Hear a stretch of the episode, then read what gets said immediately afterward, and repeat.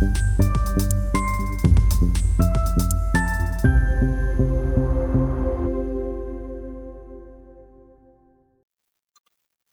right. This is Vision of Zion, episode number three. The date is July 16th, 2022. I just have a few housekeeping matters before we get into the material today. First of all, my voice is shot. I don't know what happened. If I inhaled something in my throat, I can't get rid of it, but either I'm going to postpone this or just, you know, plot ahead. So I decided to plot ahead given the limitations I have, and I apologize again. Also, I've been working on the sound quality for the podcast. I had a couple settings wrong on my microphone. I've got that fixed now, so shouldn't have any more problems.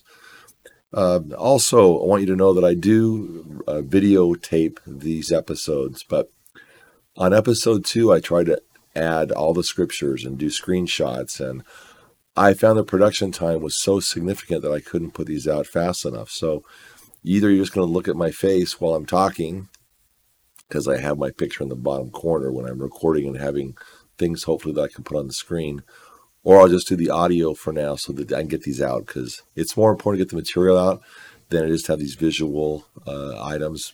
But I do want it visual because I can post it on YouTube or other places. And uh, so, just those are a few things here, just to bear with me. And I thank you for listening so far. So, something interesting happened this morning. First of all, it's a Saturday morning. I woke up at 5:30 a.m. thinking about doing these podcasts and getting and sharing information that I mentioned in podcast one I've been kind of interested and hoping to do for a long time. I'm having some equipment issues. My computer shut off today and I had to restart and reset everything. So my voice is shot. Uh, but we're just gonna we're just gonna keep going. So I'm to tell some personal stories. First of all, I I pray about what I should talk about, and I need to do more of that and really say the things that I feel the Holy Spirit wants me to say. So, if it were me talking today, what I would want to talk about are end times and the scriptural support for what's going to happen. That's what I want to talk about, right? But then I pray and I get a whole different impression. So it doesn't really matter what I want to do. I have to follow the Spirit. And sometimes the Spirit wants me to get personal with experiences in my life or illustrations. So I'm just going to go with it instead of trying to control the information. And I, I want to tell you a story about this. This will help to help you understand why I have to do it this way. Many years ago now, about 30 years, ago. Wow, where'd that go? I was pre- preparing for a talk in church. I was asked to speak, and in our church, we use lay members of the church to address the congregation. And sometimes our leaders will get up and talk, but on most Sundays, it's people from the audience, people that are members of, of that congregation, or we call them wards, for example, but the congregation is a more universal term. So I was asked to talk, and I was not given a, a, an assignment of you know a topic. A lot of times they'll say, "We want you to talk about this or that." For example, last year they asked me to talk about uh, the Constitution of the United States and it being an inspired document, and and and a, a talk that was given in one of our general conferences. So at this on this occasion, I wasn't given a topic computer just crashed again. So anyway, so there was no topic given. So I was prayerfully asking the Lord throughout the week, what should I talk about on Sunday?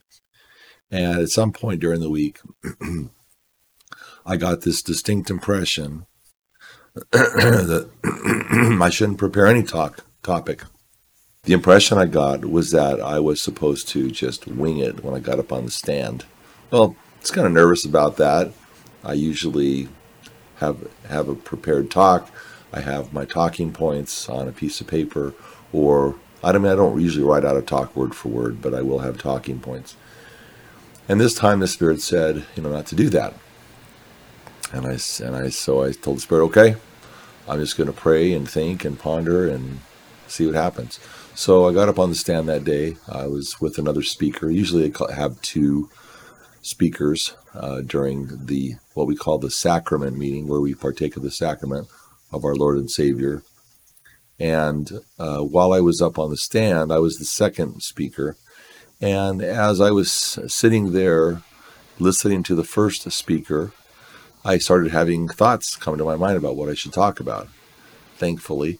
And so I got up and gave, I guess, what you'd call an impromptu uh, talk.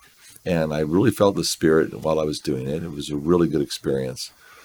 So, fast forward, I was talking to my roommate at the time. I wasn't married at the time, and I had a roommate. And he shared a similar experience where he had played music at an Easter uh, Easter week for a congregation in Idaho, and how he didn't play a piece of music. He just made up the music while he was playing. And how the audience responded or the congregation responded was amazing.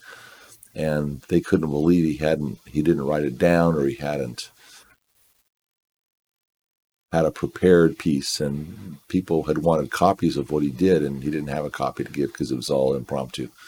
And then he said to me, he said, You'll never be the same again about how you're supposed to speak or teach. So I, I share that with you because if I get a feeling like I shouldn't go off of prepared notes, or if the Spirit tells me a topic I should cover, I'm just going to do it. I find that it's more more valuable. So here I am this morning, excited to talk about Zion. Excited to talk about. I wanted to talk about Revelation 12. And as I prayed in preparation for today, I got a different impression of what to talk about. So that's the background. I'm going to talk about healing. And I'm going to go back to some comments I made in the last podcast. I mentioned that in our church, the Church of Jesus Christ, Latter day Saints, that there is a man within each stake. Now, we have various congregations, but let's say you've got about 10 congregations. That would form a stake, S T A K E. And the analogy is a stake in the ground holding up the tent of Zion, right, or the tent of the church. And so we call them stakes, firmly planted in the ground to hold up this big tent. And this there's a person called in that stake to be a patriarch. And we believe that these are people are very spiritual people called with among our congregations who can uh, receive inspiration from the Lord and give a person a blessing about, in most cases, uh, future events that will occur. So when I was 16, I decided that I wanted to have a patriarchal blessing given to me. And the process is you go interview with the bishop, you to make sure you're ready for it. This wonderful man, actually, the was living in the congregation and he was randomly called by the stake leadership to hold this role. So what they do is they observe. Stinson is they they put your their hands on your head and they pronounce a blessing, and they record it on a tape recorder that gets transcribed. In the couple of cases that I've seen, was transcribed by the wife or maybe by the person or patriarch giving the blessing. And then you get it typed up and you get it sent to you in the mail when you get it, and you get to read it over and keep it your whole life. And one of the things that my blessing said, now remember, I'm 16, right? I mean, I don't even know, I don't know hardly anything about anything, let alone myself. What my future holds, what my life will be like. Nah, I don't have a crystal ball. I don't know. But I do have faith that these men who are called, they usually fast which means they skip meals to to draw themselves closer to the spirit and they get they do a lot of preparation to give these blessings and so i so he laid his hands on my head and he gave me a blessing and one of the things that he said, again, I'm 16, right? He said that I that I would have the gift of healing. And like many things in my blessing, that was just out of the clear blue sky. Never. I never given anybody a blessing, uh, let alone a healing blessing. And why? Well, because I was 16. I didn't have the priesthood that was required to give blessings. Uh, I'm going to read you a scripture about healing. that comes from the Bible. This is James chapter 5, verses 14 and 15. Is any sick among you? Let him call for the elders of the church, and let them pray over him, anointing him with oil in the name of the Lord. And the prayer of faith shall save the sick, and the Lord shall raise him up, and if he have committed sins, they shall be forgiven him. Let me go over some of those points. Uh, the blessings of healing are done by elders of the church. This is a, an office in the priesthood. And in our church, to be an elder, you have to be ordained by someone else who has the priesthood. And you have to be at least 18 years old. So I was 16. I had never performed a healing blessing because I wasn't even old enough to be an elder. And it also says in here that you anoint with oil. And I'll tell you how we do it in our church. In our church, giving a blessing of healing is a two step process. Step and it usually involves if you can find two brethren who hold the Melchizedek priesthood, that's the higher priesthood, or where the office of elder resides is within the Melchizedek priesthood. And the way that it works for us is first we have consecrated oil. what is that? That is uh, pure olive oil that has been consecrated for the purpose of healing the sick. So before we even perform a blessing, we get oil. We usually put it in a small vial. Some people even have them on their keychain. Little small vial with a screw top on it. You can carry it with you, but some have it in a squeeze bottle and you keep it in the refrigerator to keep the oil uh, fresh or keep it from going rancid. And, and but anyway, the point is we bless the oil and we consecrate and set it apart for the healing of the sick. And then now that's the consecrated oil. We keep it separate and apart from any other oil source. And then when someone needs a blessing, what we do is we take some of the oil and we put a couple drops on the crown of the forehead. and the first person, the first elder, will lay their hands on the head of the person, call them by their name, state the authority by which it is being performed, and then tell them that they're being anointed with oil that has been consecrated and set apart for the healing of the sick, and they close the prayer in the name of Jesus Christ. The second person, now, so they take their hands off the head, and then the men, the priesthood holders, put their hands on the head of the of this uh, sick and afflicted person. And the second blessing, they also call the person by name, state the authority by which that is being done, and then seal and confirm the anointing that has taken place upon the person's head. And then, if the Spirit prompts you, you can give them words of um, counsel or or command them things to happen with regard to their health, and then you close that blessing in the name of Jesus Christ as well. now, since since that time, since when I was uh, made an elder, two years after that, I've had opportunities to, with other with others, um, perform these healing blessings, and I have seen remarkable things happen. First of all, and I've given blessings that don't involve oil, like a blessing of comfort doesn't involve healing necessarily. So you can give a blessing for uh, those types of things. And not all blessings need to have oil. Um, if you're giving a father's blessing, like for my kids when they go to school every year, before the school starts, I'll I have a privilege of giving my children a blessing. And I will tell you that I learn more about my kids when my hands are on their head through the Spirit of the Lord than I learn in my daily interaction because you see your children uh, through the eyes of the Spirit and the eyes of the Lord. And it's a remarkable thing. And we've kind of taken in the last few years to, re- to also recording the blessing so that they can listen to it later. Now, my wife has had some health issues. We all have health issues, but she is very open to uh, receiving blessings. And she will ask me, you know, regularly when needed, I need a blessing. And then usually my son is available. He also holds the priesthood. And so we'll lay our hands upon her head and give her a blessing. And I've gotten all kinds of impressions during a blessing over the years.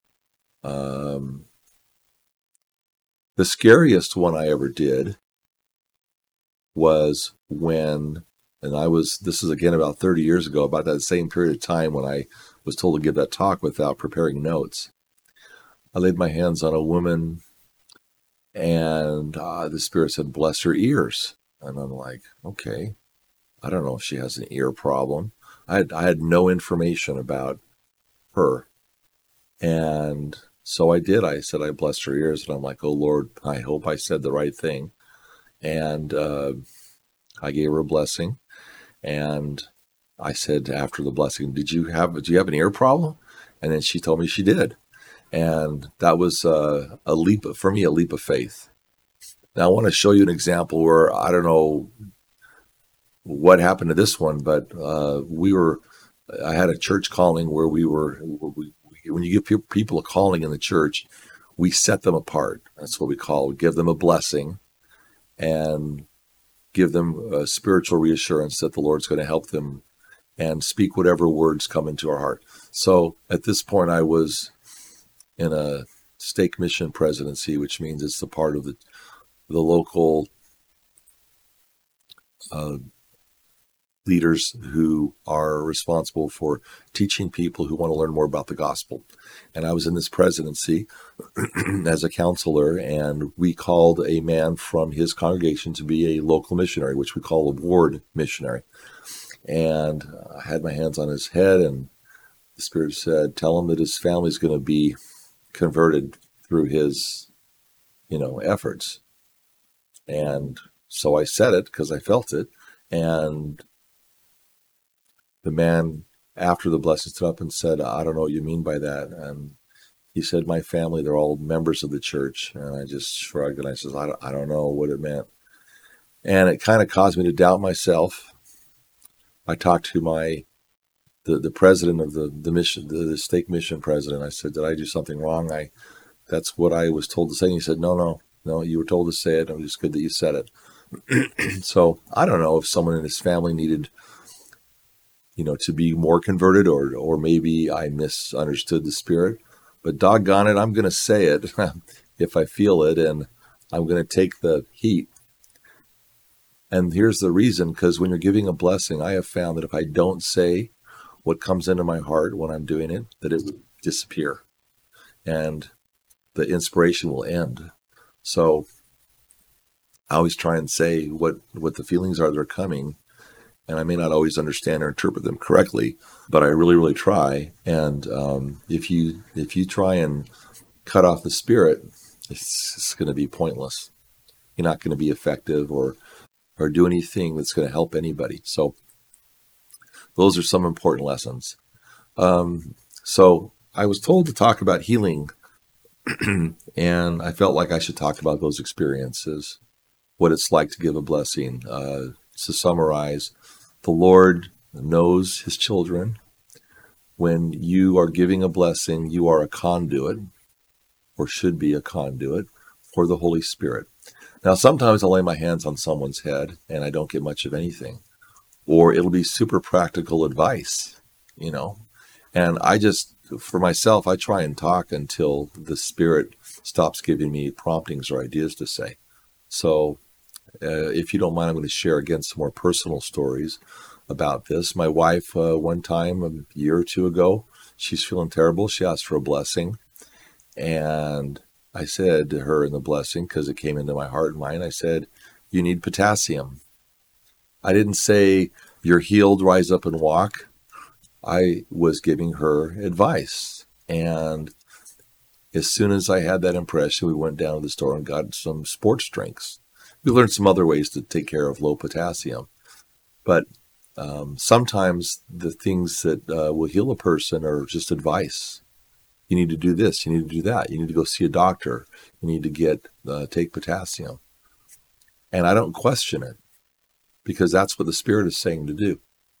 Um, it may not be what people expect in a healing blessing, but if there are things that will heal people that are available, why wouldn't the Lord say, you know, do this or do that?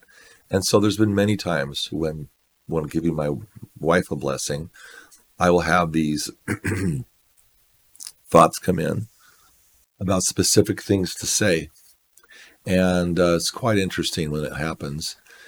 Uh, sometimes I'll have things come for several minutes. Sorry, I turned my phone off here. It's beeping at me.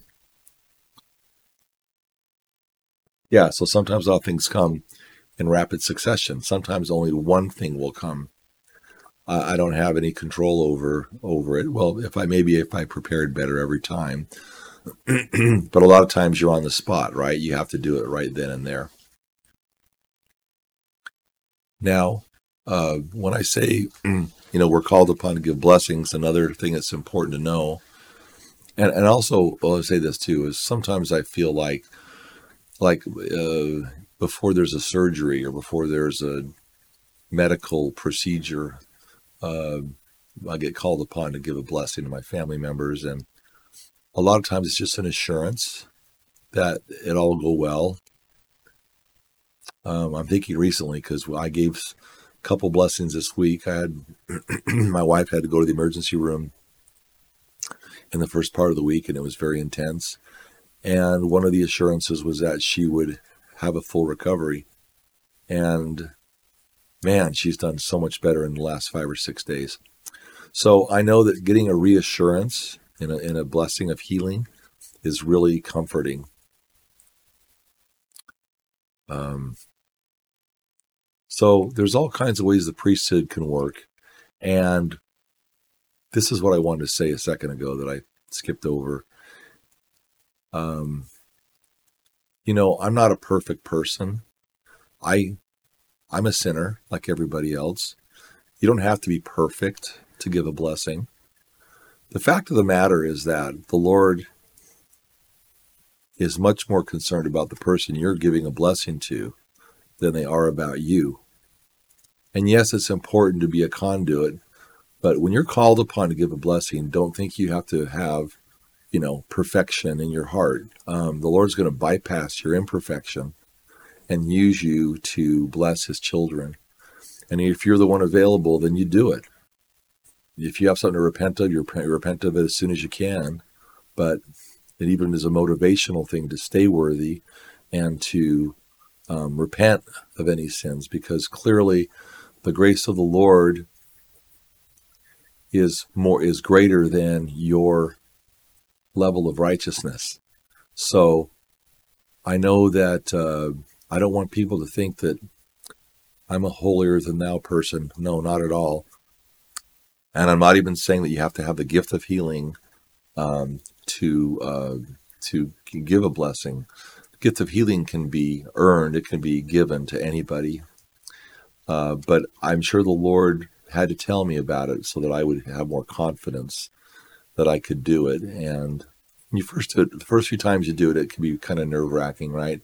Because you've never done it before. But it gets easier. All right, the next thing I want to talk about is this the word healing. Um,